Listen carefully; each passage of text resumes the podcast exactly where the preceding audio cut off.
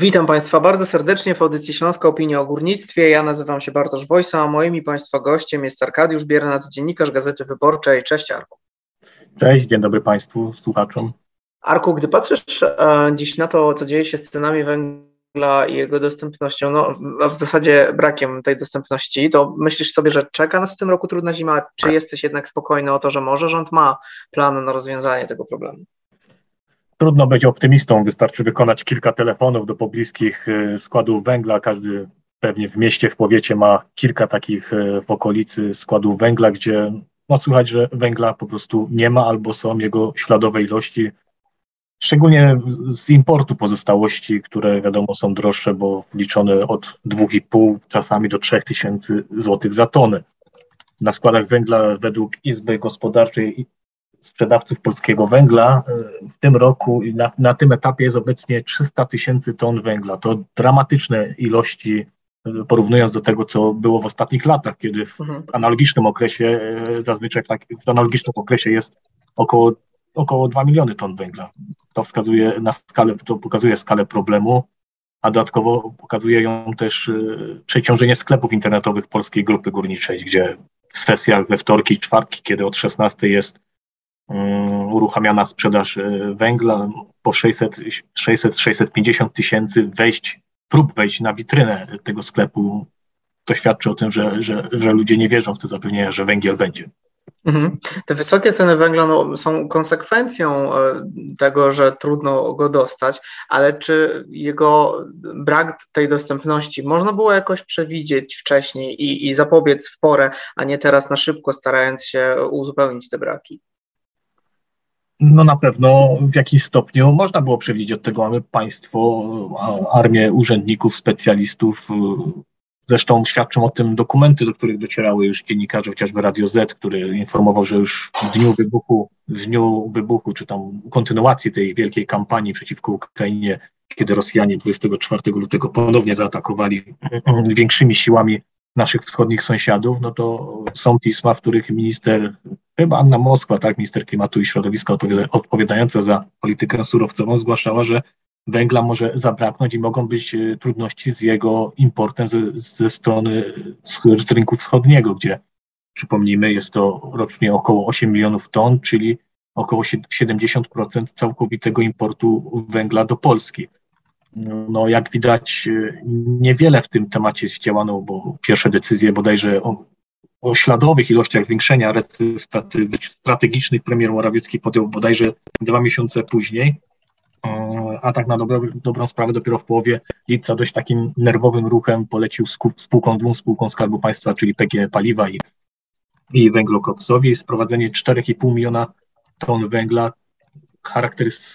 charakterystycznego, czy tam z parametrami do, dla kotłów w ogrzewania indywidualnego, czyli do tych kotłów, które ogrzewają domy, mieszkania. Więc y, wiemy, że politycy mieli świadomość, że może być problem, no ale z tą realizacją, mm, czy tą reakcją na ten, na ten spodziewany kryzys, delikatnie mówiąc, wyszło bardzo słabo, czego mamy efekt teraz, no bo przez przez ostatnie miesiące, tak powiedzmy chyba do, do lipca, dyskutowaliśmy w kraju, znaczy mówię tutaj o politykach, dyskutowali o, o cenach węgla, gdzieś tam majstrowano cena gwarantowana, jakaś dopłata do 1000 zł, gdzie, gdzie było wiadomo od początku, że to nie sprawdzi się, bo, bo importerzy wskazywali, czy tam sprzedawcy węgla wskazywali wprost, że, że, że te 1000 zł y, w żaden sposób nie zrekompensuje im tego, tych, tych nakładów, jakie ponieśli przy zakupie węgla z importu, gdzie przypomnę, ceny ostatecznie na składach ceny węgla wahały się od około 2,5 do 3 tysięcy złotych, to dołóżmy te 1000, to, to rozłóżmy na czynniki pierwsze tą ustawę,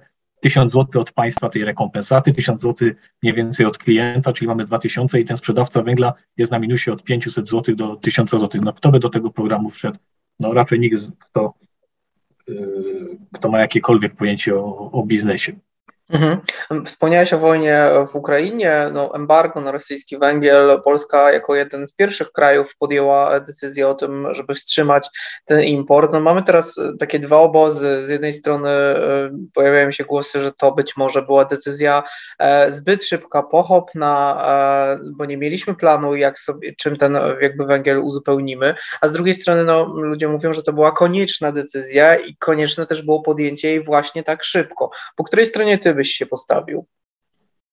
Mm, ten embargo, oczywiście decyzja jest moralnie uzasadniona. No, trudno tutaj mm, finansować e, państwo, no, możemy mówić już w tej chwili chyba terrorystyczne, nie tylko pod względem tego, że atakuje Ukrainę, ale też terrorem, terrorystycznie zarządza swoimi zasobami e, gazowymi, które, które służą do szantażu krajów zachodnich. E, ale decyzja polskiego rządu, ale też całego Sejmu praktycznie, no bo, bo, bo większość partii politycznych zgodziła się na to, na to embargo, hmm. była nie do końca, jakby to powiedzieć, przemyślana, a, a przynajmniej nie byliśmy na to odpowiednio przygotowani, pamiętając o tym, że, że już 24 lutego minister Moskwa wskazywała, że mogą być problemy z dostępem y, do węgla ze wschodu, a, a, a konsekwencją tego będą braki na polskim rynku. Co należało więc zrobić? Należało więc zrobić do tego embarga wcześniej się na pewno przygotować, czyli już y, przynajmniej kiedy wojna wybuchła, już należało rozważać takie scenariusze, że tego węgla ze wschodu zabraknie, mimo że jeszcze wtedy nie było mowy o embargu, ale już można było coś o tym, mm, coś takiego planować, no bo wiadomo było, że, że, że sankcje będą nakładane różnego rodzaju, miały być drastyczne, jakby to powiedzieć, y, na Rosję. A po drugie też należało zakładać, że po prostu tego węgla nam Rosja taka sama z siebie nie, nie, nie przyśle, tak?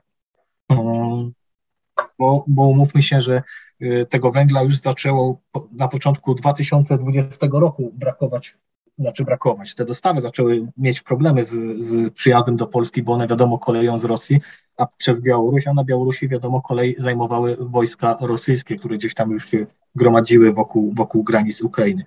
Więc co należało zrobić? Należało się zabezpieczyć, a, a, a więc przygotować już inne kierunki nierosyjskie, czyli to, co, teraz y, słyszymy, Indonezja, Republika Południowej Afryki, Stany Zjednoczone, in, y, Kolumbia, to już wtedy należało kontraktować, już należało być w kontakcie i, i, i wtedy sprowadzać. I automatycznie, jeżeli byśmy już wtedy mieli zabezpieczone te, te kierunki, to raz, że tego węgla albo przynajmniej by nam nie zabrakło, albo byśmy już zminimalizowali te ryzyko, a dwa, tego węgla by było, byłoby więcej na rynku, a więc automatycznie jego cena też by prawdopodobnie poszła w dół.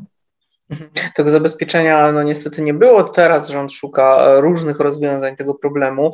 Jednym z nich dosyć zaskakujących, e, zaskakującym dla e, aktywistów chociażby jest rozporządzenie Ministerstwa Klimatu i Środowiska w sprawie czasowego zawieszenia zasad dotyczących jakości norm paliw stałych, no czyli de facto ponownego otworzenia furtki do palenia w piecach węglem niskiej jakości czy mułem kopalnianym.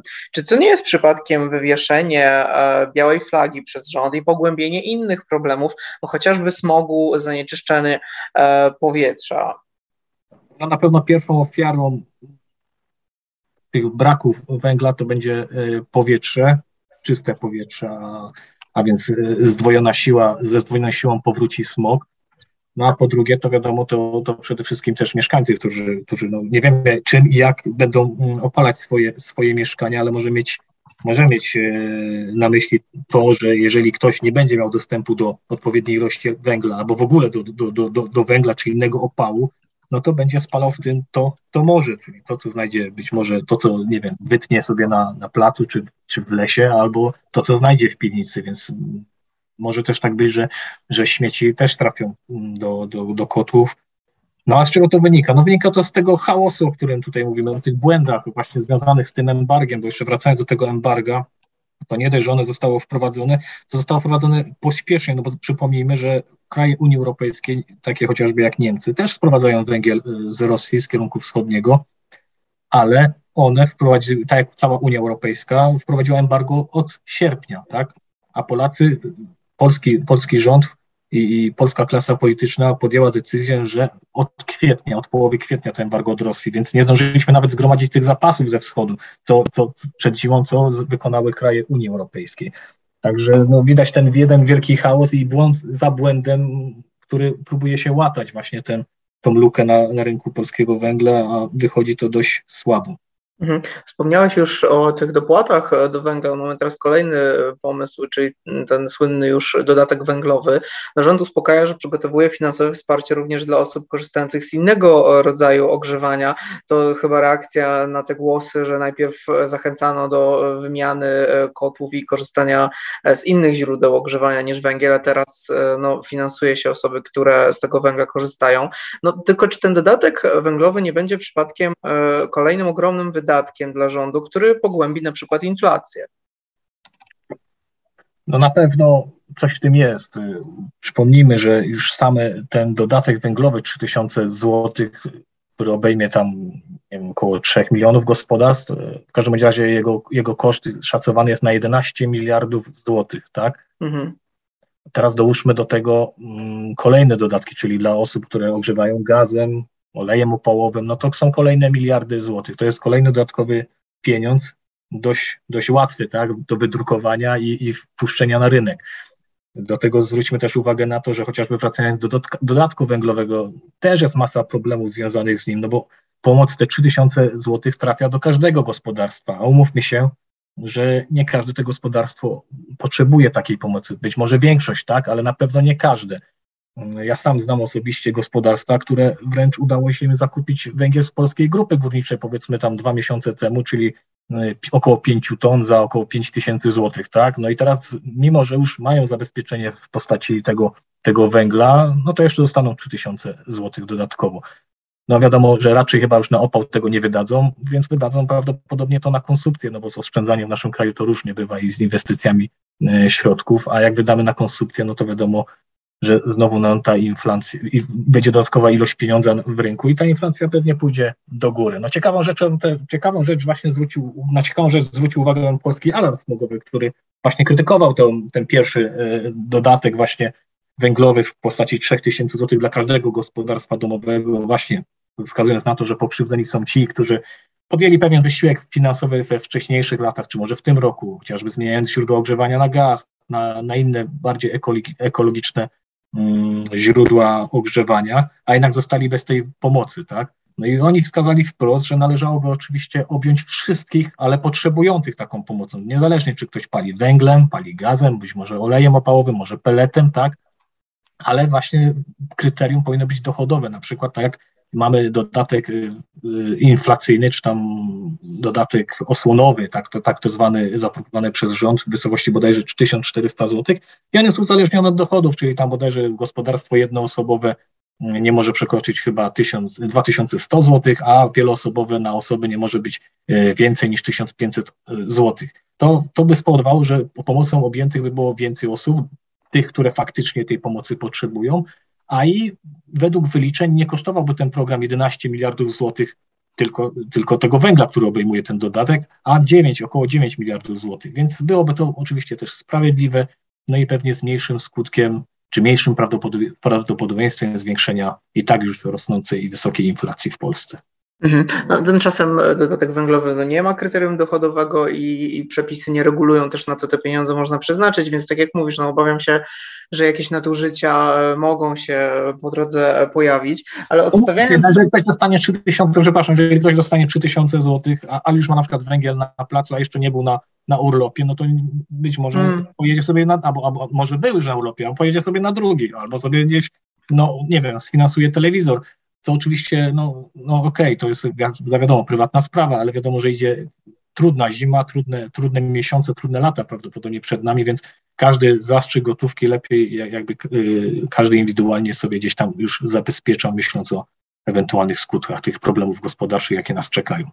Mhm. Odstawiając na moment e, e, sprawy socjalne czy, pomocy finansowej e, ze strony państwa, premier Mateusz Morawiecki w rozmowach ze związkowcami, które odbywały się ostatnio na Śląsku, wyraził oczekiwanie z jednej strony no, realizacji umowy społecznej podpisanej w Katowicach, która zakłada zmniejszenie wydobycia węgla w kopalniach, a z drugiej strony mówi w rozmowach z mediami, że to wydobycie trzeba zwiększyć, no co jest niemożliwe bez inwestycji w kopalnie i chociażby samych pracowników pracowników. No już teraz kopalnie alarmują, że tych pracowników nie jest wystarczająco, no, o czym też mówi strona społeczna. Czy te działania rządu nie wydają Ci się sprzeczne i czy to ten brak takiego planu konsekwen- i konsekwencji no, nie doprowadzi w przyszłości do katastrofy energetycznej?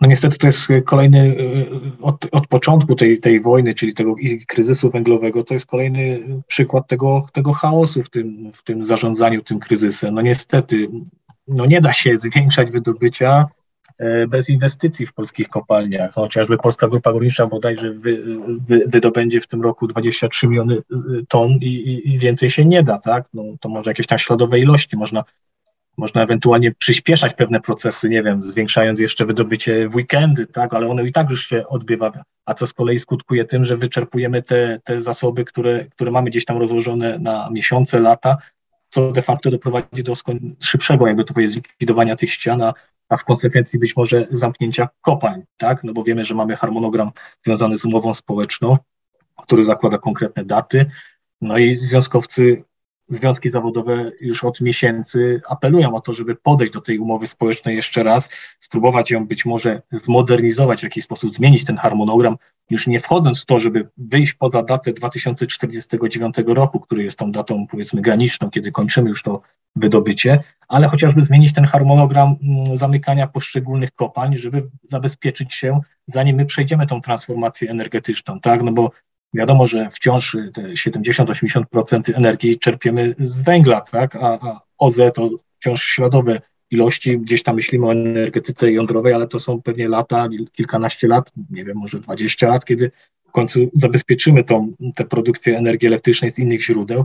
Więc należałoby, myślę, pomyśleć o tym, żeby zabezpieczyć kraj energetycznie pod tym względem, chociażby właśnie inwestując, tylko że to jest problem złożony. No nie da się, to nie jest fabryka tak samochodów, że wpuszczamy więcej osób, uruchamiamy szybko jakąś taśmę i, i produkujemy 20-30% więcej. Nie? To jest proces złożony, kosztujący setki, jeżeli nie miliardy złotych i odłożony w czasie, gdzieś tam ze skutkiem czasowym, roku, dwóch, trzech, kiedy uruchamiamy kolejne ściany.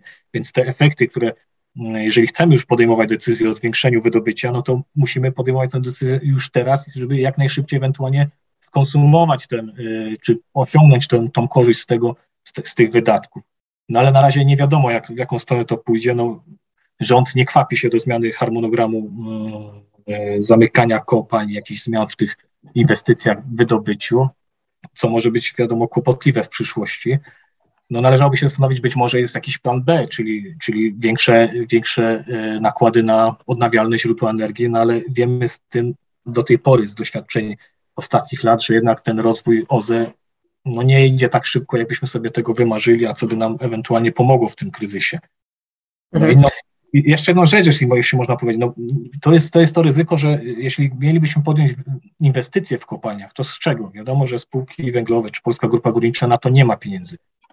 Unia Europejska, Komisja Europejska, no na pewno przychylnie by nie spojrzała na to, jeżeli państwo by przysypało jakieś y, kolejnych miliardów złotych y, do budżetu spółki i sfinansowało inwestycje. Być może jakimś rozwiązaniem, ale to jest takie głośne myślenie, które też słychać w kręgach y, sprzedawców węgla, czy osób zajmujących się już tą, tą drugą stroną, czyli rozprowadzaniem tego węgla wydobywanego, byłoby po prostu urealnienie ceny węgla sprzedawanego przez kopalnie, które tam obecnie jest na poziomie około 1000 zł, gdyby to urealnić powiedzmy do tego 1500-600 zł, być może wtedy by się znalazły te pieniądze na te inwestycje i być może łatwiej by było to gdzieś tam przeforsować e, w gabinetach w Brukseli i dogadać się po prostu e, e, z Komisją Europejską, że no, tymczasowo musimy jednak zainwestować, nie dokładając jakby to z budżetu państwa, ale musimy zainwestować w te kopalnie po to, żeby w jakiś tam harmonogramie czy tam okresie czasu z niego zrezygnować. To tak to tak to, to, zaawolowanie trochę, trochę brzmi, no ale wiadomo, że najpierw musimy, cały czas musimy produkować tą energię dla, dla obywateli, dla gospodarki, ale w kontekście tym, że przejdziemy na tą energię jądrową i energię OZY. Mhm. Arku, tak biorąc y, to wszystko y, w jedno miejsce, podsumowując, czy grozi nam ubóstwo energetyczne, czy to przesadzone wróżenia?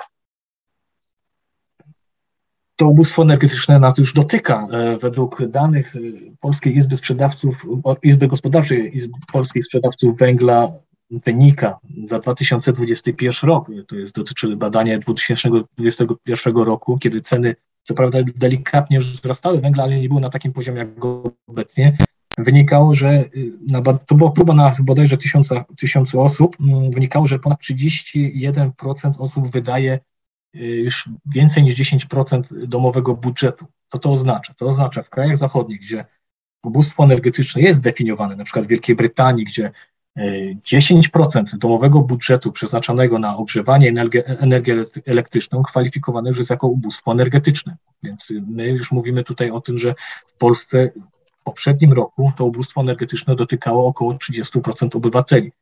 No niestety, ale, ale te liczby na pewno wzrosną w przyszłym w tym roku, a, a, a w przyszłym roku pewnie po badaniach będziemy jeszcze mądrzejsi, więc no niestety to ubóstwo energetyczne nas dotknie, tym bardziej, że cały czas mamy, wracając do tego kryzysu węgla, mamy problem z, z podażą, tak? O ile popyt jest duży, no to tego węgla po prostu fizycznie brakuje.